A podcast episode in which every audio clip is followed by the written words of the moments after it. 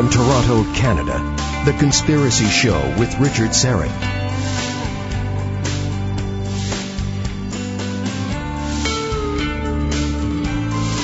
Welcome to the Audio Imaginarium, and we are coming to you from the Great White North. Uh, Tim, Albert, and I are all nestled in our cozy little studio. Outside, the snow is blowing, and the temperature is, well, it's so cold at this point it doesn't even matter if it's Celsius or Fahrenheit. It's a great night to be inside listening to the radio. Not sure if you saw it on my Twitter feed, at Richard Syrett, but last week after our remote viewing experiment with Dr. Douglas Cottrell, he sent me a picture of the object I attempted to remote view. You may recall I said I saw an orange colored object the size and shape of a donut. Uh, but the first thing I saw was black. But I said, I'm seeing black, but I don't think it's black. Anyway, the object turned out to be an orange or reddish orange travel clock with a white face and black hands. And it is indeed about the size and shape of a donut. And uh, the object, Melanie, our listener, uh, remote viewed a quartz paperweight in the shape of a donkey. That's also up on the Twitter feed. And uh, Melanie won a pair of tickets to Follow the Truth in April for her trouble. Uh, just a reminder, it's time to think about ordering your passes for my Follow the Truth conference happening Sunday, April 26th at the Regent Theater in Oshawa. And for a complete list of speakers, visit www www.followthetruth.tv.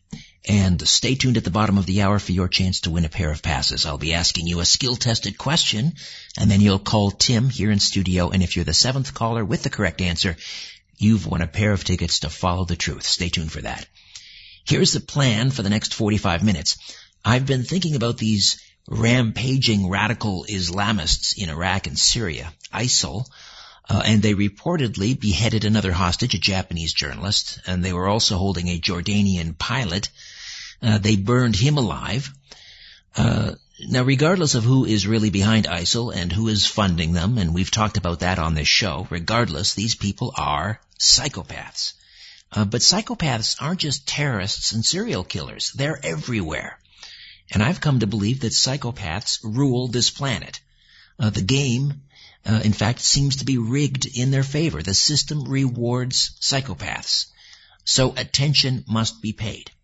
Thomas Sheridan studies psychopaths. He's an independent alternative artist, author, satirist, musician, stand-up comic, filmmaker, and researcher, currently based in Ireland.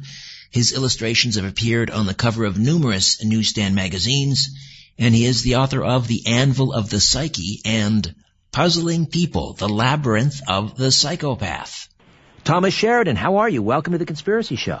Ah, I'm great, Richard. Very nice to talk to you. Thanks for having me. Uh, I got to ask you, uh, a great website here, by the way, uh, and uh, um, kind of a little dedication to the uh, the horrible events in Paris uh, last month uh, Charlie Hebdo, they who come after the comics and the satirists are the most dangerous psychopaths and crazies on earth, it says.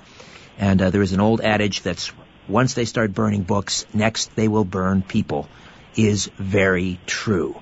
Uh, so very appropriate uh, that we're talking to you, not only because of uh, you know what's going on uh, in uh, in terms of uh, terrorism, and you, you look everywhere uh, there are psychopaths. it's almost like you know the Red Scare in MacArthur, um, or Senator McCarthy rather. There's a there's a psychopath under every bed.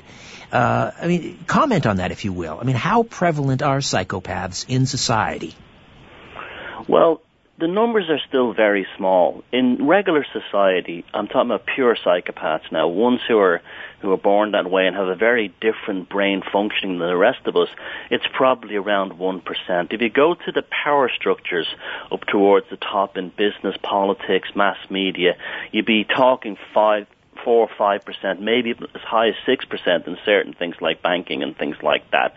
But the thing is that unfortunately, even though those numbers are small, because there's a higher percentage of them within the control structure, within the power system, they have essentially infected is the term that I use, the the sort of like the the the, the nature of mankind and the reality of our world, and created this what I call the the the, the psychopathic control grid, which is essentially a world created in their image that gives them, uh, you know, it gives them an easier ride to the top because ruthlessness, lack of compassion, viciousness are seen as valuable attributes in terms of uh, getting to the top. And it also makes the rest of us who are decent people, who have compassion, who would never stab, you know, others in the back ruthlessly as a matter of fun even. That's many of them don't even function on that level. We would never do it. So that guarantees that we never move up the control structure.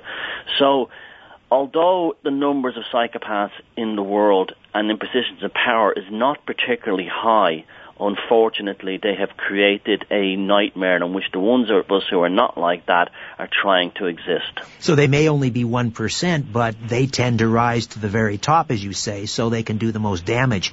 Do you differentiate between, let's say, a serial killer, like a Charlie Manson or members of his family, for example, or a son of Sam?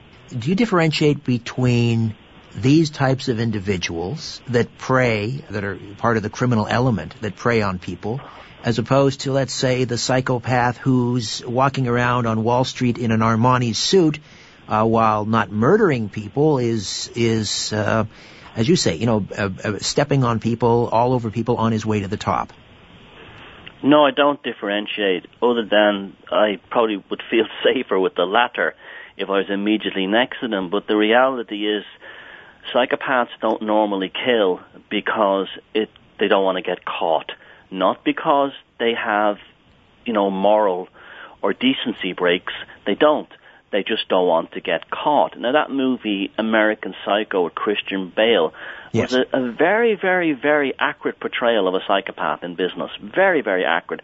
The whole lack of personality structure. You know the scene where he's talking about the music he likes. He he, ta- he doesn't talk about someone who has a passion for music. No. He talks about it as if he's read he's read reviews in a music magazine. They're actors. That's, They're actors. Yeah, that's yeah. very true. Well, there's no there's no internal personality structure. That's why you know even the first major book on it, the uh, the Mask of Sanity by Harvey Cleckley, be pointed out that there was no personality personality internal structure, you're basically dealing with a nothing, a, a hollow vacuum that has on top of it a, a persona, and the persona is the social mask it uses to prey. But there's no difference really because when I when I was working on Wall Street, I used to be a graphic designer for many years. Well, not for many. I'd say about about seven about seven or eight years on Wall Street, uh, and and working in communications. I dealt closely with people that were very much like that. And it was only through reading books on serial killers, in particular books that profiled the likes of uh, David Berkowitz, the son of Sam, and Ted Bundy, that I came to realize, and saw also you know famous vicious gangsters, that I came to realize that these guys were exactly the same. In fact, there was very little on non-violent psychopaths at that time. It wasn't until about around, you know, later towards 2000 and stuff like that that uh, Robert Hare's Without Conscience came out. But before that, was nothing really. And uh, no, I don't differentiate. They they should be seen as dangerous uh, in different ways.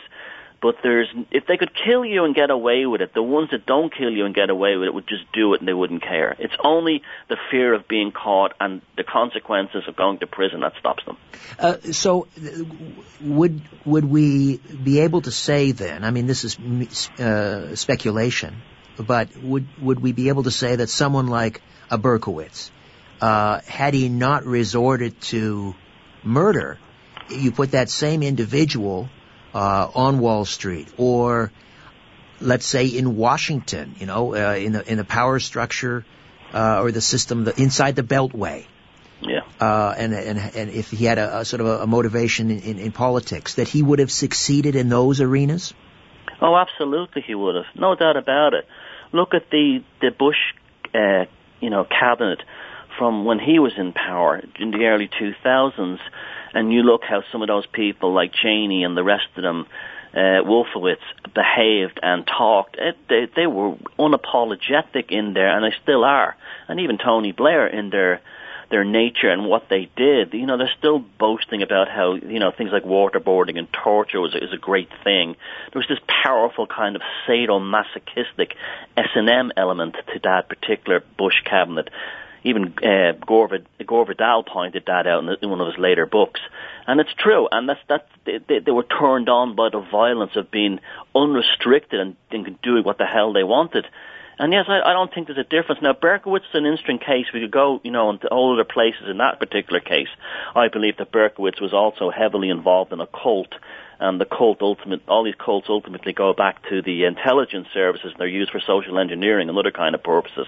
But yeah, there's no difference. You were to put him in that suit, stick him inside any major government or you know boardroom of any top corporation in the world, and he would not be seen as deranged or insane in, or even odd compared to many of the people in the room that were, where they're calling the shots.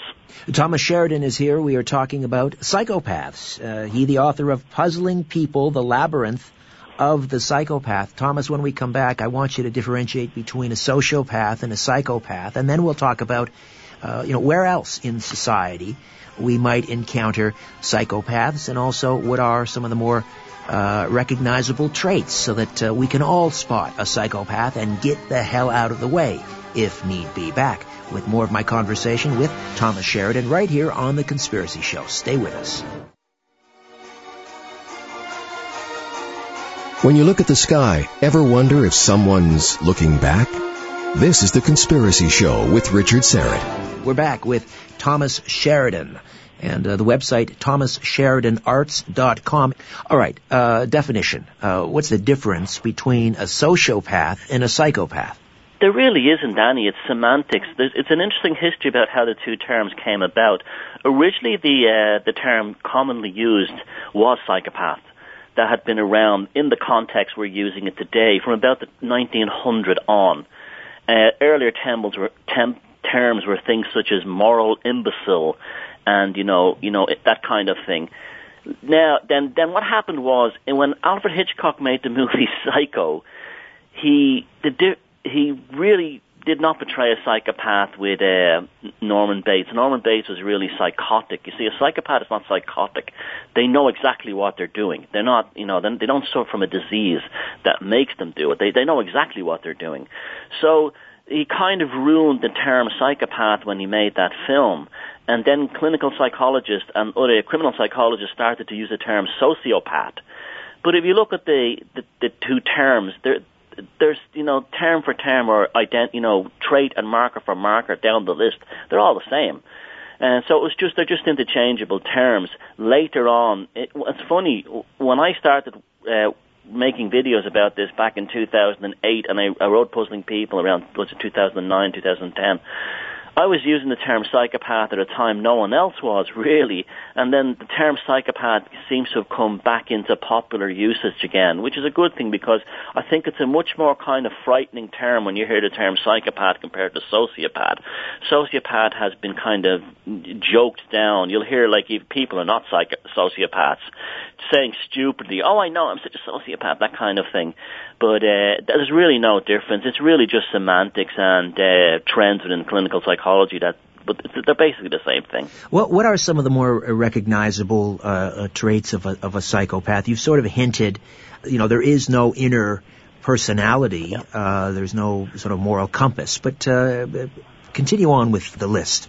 Well, let me explain that. Let me explain the, the no personality one more closely. They'll have no, they'll have personas when they move from relationship to relationship. They, they, they have generally have short-term relationships. They would never have a marriage or a, anything like that that would last a very long time or be in the same job or the same career or the same interest for a long time. They move very, very, very quickly from one thing to the next and, uh, they will invent a new persona. So one year they could be a hippie, uh, you know, into kind of new age things and stuff like that, and then they get sick of the person they're living with, and they they target a new person, and then the, that new person might be I don't know a white nationalist or something, and they'll completely switch the whole other direction and become like a pretend that they're not a white national or racist or something like that to impress that person. Or it's just it's just it's almost comical when you do see how they switch and how they change personas.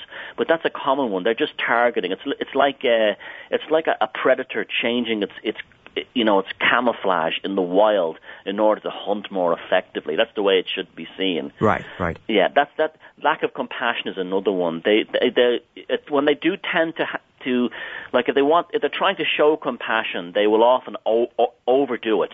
They will, uh, they will put on a show at a funeral, screaming, howling, and, and that kind of thing. Very, uh, very, just trying to get attention to, to prove how compassionate they are. But they don't, wouldn't have genuine compassion if they if they saw someone they didn't know or had no use for drop dead in the street. They would just step over them like they didn't exist in a very cold way, like they wouldn't care, and they would actually be sh- surprised and shocked why other people are are bending down to help this person who had a heart attack in the street. That they wouldn't get that. They wouldn't understand why people were were helping this person. It's just to them it just be you know you know tough. Uh, who cares? That would be one. They, they there's there's there's various traits, and we, we can't go around. Uh, you know, constantly uh, looking for people and thinking he's a psychopath or she's a psychopath because nine nine times ninety nine times out of a hundred we're dealing with a regular jerk, you know. But yeah, another one to look for would be uh, they don't really have a past. That's a very interesting one I, that always comes up and over and over again. They don't have a, a past. Hmm. How could that such. be? How could that be? Because there's they never existed to begin with. It's the strangest thing. In my second book, Defeat the Demons, I write up about a a, a very good survey that was done in in. in in prisons in Canada of, of killers who were serving life sentences and hardcore criminals like serial rapists. And they were the ones who were psychopathic were identified and moved away from the others. And they would they would have questionnaires and they would say things to them like, uh, "Okay, such and such, you're you're in here for for being a rapist," and the, the psychopath would say, "Oh, I'm not a rapist." What do you mean not a rapist? You were found guilty of raping ten women. Oh, I was a rapist then, but I'm not a rapist now, implying that this, the previous personality, they have a very strange understanding of time in the brain, and they do not think that the present version of them now is responsible for their crimes in the past because they're not doing it anymore. Therefore, you can have a politician, a psychopathic politician, who can declare an illegal war Right. which leads to the death of a million politicians, and then nowadays can be a run an interfaith foundation for peace and cooperation with not a hint of irony of of how absurd they I think are. we know who you're talking about. I think we all do. Yes. And that, you, we notice that that's a trait you notice a lot with politicians. When they get caught, they suddenly convert to Christianity and things like that. I mean, very common that we see that. But when you say uh, they they have no past, you, I mean there is a paper trail. There are documents. You're saying they simply they have no concept of a past. Yeah, they live like animals. It's in the moment. Yeah, Right. it's very strange. But uh, but you you'll notice this because you'll find things in their. You, you, you say like I said, there's a paper trail, right? You might meet one, and uh, you know you might marry one. You know that, let's let's let's not forget they're all through society, not just at the top. And uh, I don't know, something goes wrong. He, after a few months, he cleans out your bank account, and you know he- he's gone. And he's told you before you married him, uh, well, I did I did 20 years in the army, and uh, when I left the services, uh, I collected an early pension. I was, you know, and then I, I came back to work. I opened this business, whatever, and then the person might start looking into the past and looking through that paper trail and find out that he had three or four or five marriages that he never told her about. You know, the kind of a thing Right, right. and had uh, spent time in prison. But he'll be so convincing of his backstory. They're tremendous uh, liars and deceivers. And uh, this is why they make tr- fantastic cult leaders. Because what happens is, mo all cult leaders are all psychopaths. Because what they do is they they find the insecurities. This is one that this is one to watch out for. They will find the missing ghosts in your soul. If you had no father when you were growing up, they will become the father figure. If you had no mother when you're growing up, they will become or they will, they will give you a mother figure. If you were any kind of trauma, loss, or a, a an inability to fit in in your life, they will fill in all these ghosts in your soul in that, in order to win your trust and hold you and pin you down. Are they are, uh, then- are, are they are they in above average intelligence? And no, most of them are actually quite stupid. What they are is devious.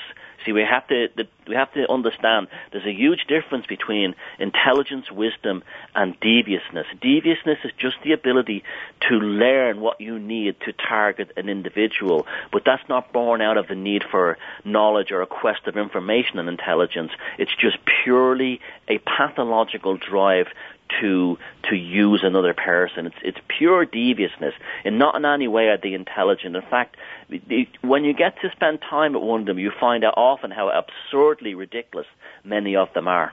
And yet, uh, they they they rise to the top. That old adage of nice guys finishing last is true because the game, the world, seems to be rigged in their favor. How did that happen? Well, this brings us to the most common, the most, sorry, most powerful trait of all, and this is one we should watch out for in our lives. With not only the ones at the top, but one who maybe want to try and get into our lives, start a business with us, or anything like that, or have a relationship. They they indulge in something that's called gaslighting. Now, what gaslighting is, it's it's literally when a psychopath take takes control of you, takes control of your company, takes control of your country, and then changes reality. It changes reality in the terms of it will give you conflicting information uh, and contradictory uh, information that causes a type of dissociation in your own brain where you don't know if black is white or white is black, if up is down, down is up, left is right, right is left, and eventually you give up and in order to try and get any kind of normality and stability, you acquiesce to the, the to the the demands and the gaslighting of the the psychopath. Sounds like some, sounds like yeah. sounds like something right out of uh, Goebbels' uh, propaganda playbook. Oh yeah, well, double and also George Orwell's 1984 doublespeak is a classic example of of, of gaslighting. It's it's it's, a, it's an old clinical uh, psychology psychology term that comes from that's based on a movie called Gaslighting, which is, tells the story of a woman who's actually targeted by a psychopath, and he turns down the gaslighting and tells her the room is just as bright as it was before, even though she's in near darkness, and she believes it because she thinks she's going crazy. And yet, yes, Goebbels was the master of that, and you know, and also George Orwell warned us about it in 1984 because doublespeak was a classic example of that. The the delivery of two completely contradictory ideas into your brain at the same time, you just don't know what to do. So you just say, look, tell me what to believe in and I'll do it. Cognitive dissonance. Yeah, well, well it creates cognitive dissonance in yourself, really. Yeah. Really, do, it does it in yourself, yeah. Thomas Sheridan is uh, with us uh, on the Conspiracy Show. The website again, thomassheridanarts.com. Uh, he wears uh, many hats. He's an artist, painter, uh, a, a, um, an author, a blogger, and um, uh, has made a number of uh, videos pertaining to our topic tonight, which is uh, psychopaths. Um, now, how did you, uh, you? You mentioned that you worked on Wall Street for six or seven years. Was this how you first encountered a psychopath and then became sort of fascinated by it and started to study it, or, or where did that happen for you? Well, uh, as a little boy in Ireland, I was growing up when the Troubles here, what they called the Troubles here, were going on in Northern Ireland. Even though I grew up in Southern Ireland, there was a, a bomb, a car bomb exploded nearby when I was 10 years old and it killed a load of people. And, uh, it, it just was, uh, I just couldn't understand what would drive somebody to do that. I just couldn't get it into my head, you know, like in a kind of a naive, childlike way, how someone could put a car bomb on the street uh, and blow people, innocent people up. And uh, I think that was probably this a kind of a moment in my life where I stepped into consciousness, where you know it's sort of like suddenly I was aware that the world was a very different and a very bigger place than what a child might experience in, otherwise in the normal circumstances. And so it was probably just from that wanting to know why people did things like that, why wars existed, why, you know, those kinds of things went on. And uh, I just didn't understand how, if the world was run by the most intelligent and the most uh, clever and the most, you know, democratic people, as they constantly told us, well, why was the world such an absolute, you know, in, you know, insane asylum? And I, there was things along the way, you know, even before I started reading books on serial killers that gave me clues. I, uh, one film was The One Flew Over the Cuckoo's Nest. Ah, yes. And I remember thinking that Nurse Ratched, that she ran that, uh, that, that ward All I want to do is much. watch the damn World Series. Yeah. Listen, yeah, I got to take a time out. phenomenal. Let me take a time out, Thomas. We'll come back and we'll continue to discuss uh, psychopaths right here on the Conspiracy Show. Don't go away. The truth is not out there, it's right here. The Conspiracy Show with Richard Syrett. We'll get back to my conversation with artist, author, researcher, filmmaker Thomas Sheridan about psychopaths in a minute. Follow the Truth too. My second live event is coming to Oshawa and the Regent Theater Sunday, April the 26th. It's an evening event. Great speakers. Again, visit www.followthetruth.tv for details or call the box office to order your tickets 905 721 3399. We're back with uh, Thomas Sheridan and uh, the website again, thomassheridanarts.com. And uh, we are talking about uh, psychopaths. You were talking about One Flew Over the Cuckoo's Nest just before the break and, and Nurse Ratched, uh, uh, and of course the, the great portrayal of, um, was it Randle McMurphy by Jack Nicholson. And um, yeah, I, she certainly seems to fit the the mold of a psychopath, someone who enjoyed the suffering of others, uh, who Yep. reveled in her authority and her power. Um, where where else? Yes, yes. Where else do we typically find uh, psychopaths thriving? In what situations? Well, the uh, University College London about two years ago when the, embarked on a research uh, te- survey, and they tested people in different professions for psychopathic traits, and they isolated the psychopaths within the different professions, and they came up with an actual checklist. People can go to my YouTube channel, Thomas Sheridan Arts, and there's a video there where I talk down the list, and uh, not surprisingly, there was there was like things like politicians and lawyers, and I don't mean that to say all lawyers are, and at the very top of it. But other ones there that came out were quite surprising was surgeons. Surgeons often scored very high at the psychopathic level. Really? People in oh yeah, because the the well the the, the rationale they gave behind it was eh, they would be psychopaths. Now, the ones who are capable of being educated or are bluffing their way through educated would be drawn to something like that. It's a high glamour job. It you know pays a lot of money. It's a it's a risk taking kind of power trip, and it also in some levels, if you're operating on somebody like somebody's wife or daughter or children or husband, uh, and you you know you you kind of have to detach yourself from the fact that this is a human being. Uh, it's it you have to like literally you see it as an object while it's on the operating table, and so psychopaths are very good at that because they don't see any anyone as having any real value other than an, an object, and so they would they would be drawn to that, and also it pays very well. It's a gla- it's a glamorous kind of job. It, you know, it attracts women power and sports cars and that kind of thing. So that's that's scored right up there, and. Uh, journalist, uh, mainstream journalist was very, very high. Wow. uh, yeah, but when you look at uh, what propaganda we have in the mainstream media, is that is it really such a surprise? You know, but they they were very, very much up there on the list. As was a religious per like a, a, a religious person on a kind of a, a special mani- messianic quest.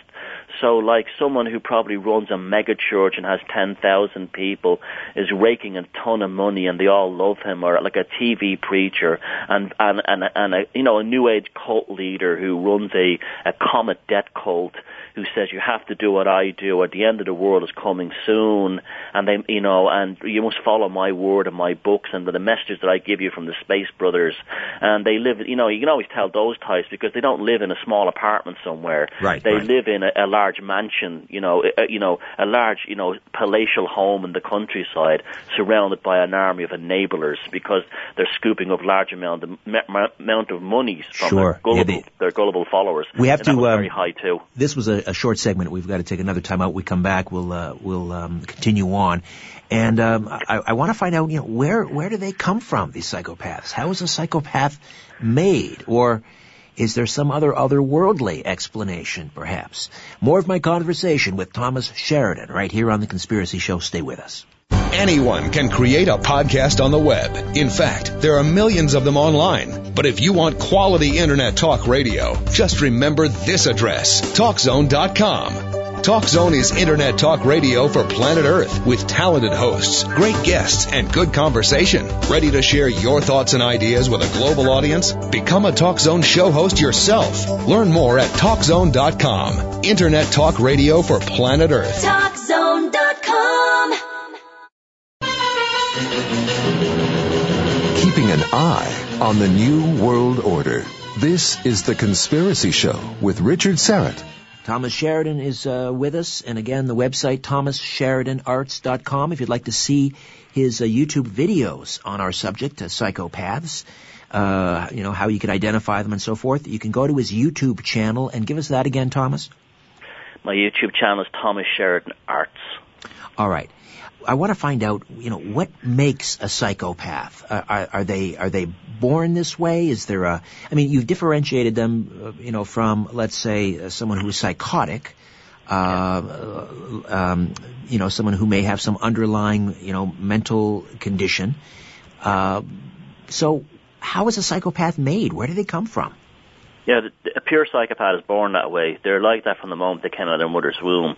They their parents will often notice as young children that they were cold and different and uh, they're very manipulative not only of other children but also as of adults. They become sexually active very very early because they realize that sexuality is something that they can uh, use to to get what they want in life or to blackmail people. Like for a young female psychopath, she'd start having sex at very early ages, often with older men, and then say things like, "If you don't give me a thousand dollars, I'm going to go to the police and say you molested me." This kind of thing. It's, this is like the, this will happen very, very early on. They will have uh, they'll be the kind of kid that gave everyone the creeps at first, but they become manipulative, and they also would be the ones who would be the ferocious bullies at uh, in high school and things like that. Now their brains are very, very different. They have the same brain structure. The, all the, you know, the partitions and the, the, the neural pathways are all identical to what we use and the rest of us. But if you put them on an fMRI machine, which is a brain scan machine, and you, you present them with certain triggers such as things like violent images or thing, and so on, violent movies, they'll show no, bra- no change in brain activity where a normal person, part, you know, the frontal cortex of the brain and the limbic regions is just where things like compassion exist and creativity, creativity too, you'll find that they're dormant with a psychopath. They're not damaged, they're not broken or anything like that. They simply don't need them. It's a horses for courses analogy. They only need the, the lower brain stems of their brains you know, the, the primitive part of the reptilian brain. And that's all they're interested in. Everything else is mimicry. So they're very different in how they use their brains. Very, very different. In fact, so different that Dr. Robert Hare of the University of British Columbia, who's the world's foremost expert on psychopaths and has studied them for nearly a quarter of a century, uh, calls them intraspecies predator and often uses terms like they're aliens and, and so on. And this is, you're not, you're talking about a hardcore academic. Wow. And he talks about them in those terms. Is he being literal when he's when he when he uses words like uh, alien? No, I, well, he's using it as an, alleg- an you know an allegory, but uh, on some levels, when I read some of his documents, it's almost like you can get the impression that he's biting his lip to holding back what he really wants to say because he's in academia. But yeah, I mean, I I, I have I I I just don't know what they are myself. But I know what's in there. Like I interviewed two of them for the book Defeat the Demons, and one of them I did on Skype, and the other one I did in a restaurant here in Ireland. And I never want to ever be near one of these guys ever again because when I looked into that this this guy's eyes, there was no human. That was not a human being behind there because he was to- he knew we were I was dealing with him on a one to one basis. I knew what he was because he admitted to me because he, he he told me about it, and I, I basically bribed him to give me an interview and uh, I, that was not a human being behind there. What I what I saw behind there made me understand why people believe in demons and things like that because that was closer to what I was witnessing than a human being. Um, well, uh, I mean, let's let's probe that area a little bit. I mean, I don't I don't know uh, if you're a spiritual person, uh, but do you hold that out as a possibility that uh, you know the Bible tells us supposedly the world is is ruled by by Satan, and here we have perfect examples of you know the the psychopaths that are running this planet. Uh, do you hold that out as, as at least a as a possibility worthy of consideration? Well, let me tell you this, Richard. When I started looking at this, I wasn't a hardcore atheist, but I was I was basically an atheist slash agnostic, not closed-minded, but I didn't want anything to do with religion or anything or anything like that.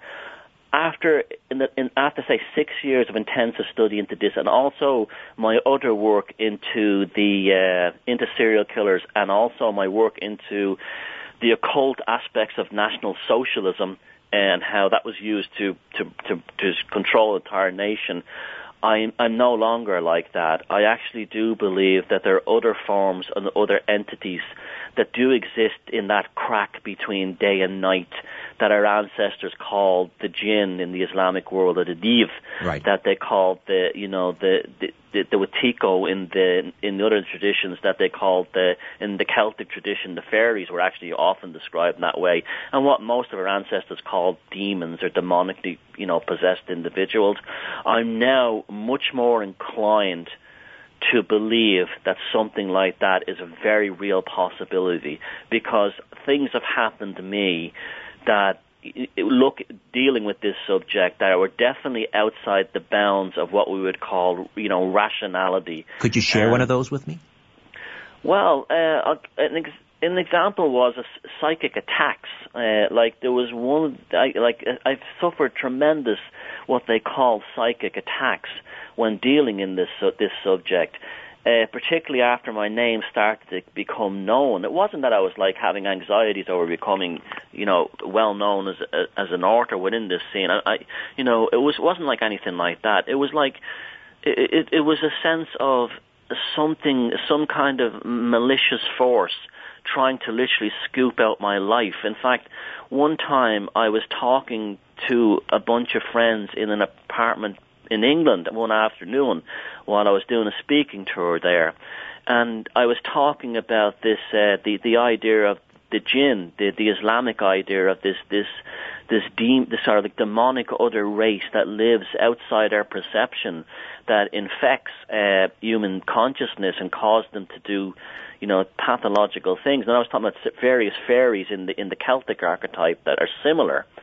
And uh, while I was saying this, uh, and something happened. Uh, I I felt like I was going to die. I felt like that my life was ending right there and then, and uh, I had to stand up and grab the, the apartment building was an all converted uh, mill and it had these long metal columns that went from the basement up to the top floor holding all the different floors of the old factory up.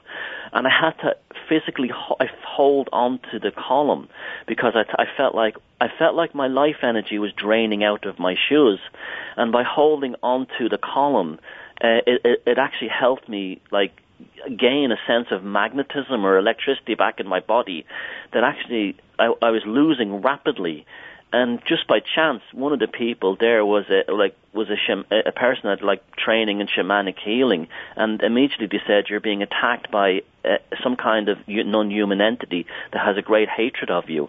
And these things like this have happened. No, I've actually say uh, and other things as well, like strange synchronicities. When I was when I was uh, when I was working on my last book, Walpurgis Night, about the occult aspects of, of National Socialism. Right. I was I usually because I'm an artist, I usually start out my books with uh, a sketch. Now these sketches and doodles help me formulate the how I'll approach a particular topic or chapter.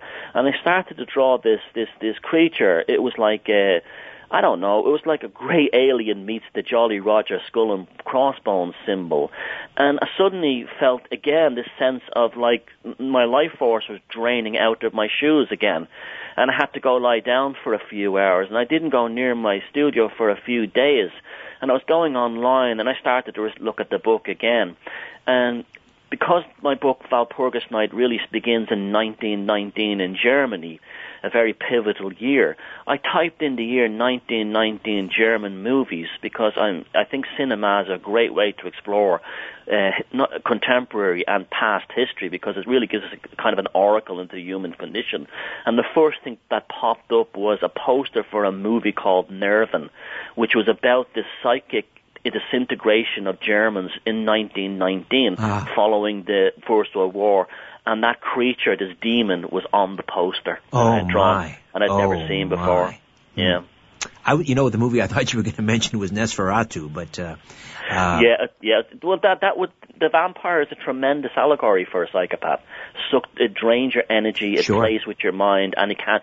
you know, it, it, it always seems to rise from the dead in a new form to target someone else. How do we how do we fight back, or do we just get out of the way, Thomas? Well, Mike, my maxim has always been no contact ever again. If you, you know, and that's not just a psychopathic person. That could be a very toxic or dangerous person in your life. Just get the hell away from them. Just run. And have nothing to do with them ever, ever again because there will be no happy ending there. It's not going to work out for you. They're constantly going to prey on you and play on your mind. That's the best thing. But we mentioned One Flew Over the Cuckoo's Nest there, and you mentioned Randle McMurphy. Well, they don't because if there's no internal personality structure and they don't have a soul as such, they're uses at things like humor and satire. They don't and humor and satire is a great way to get at them, just like Randle McMurphy did in that film. He was the jester.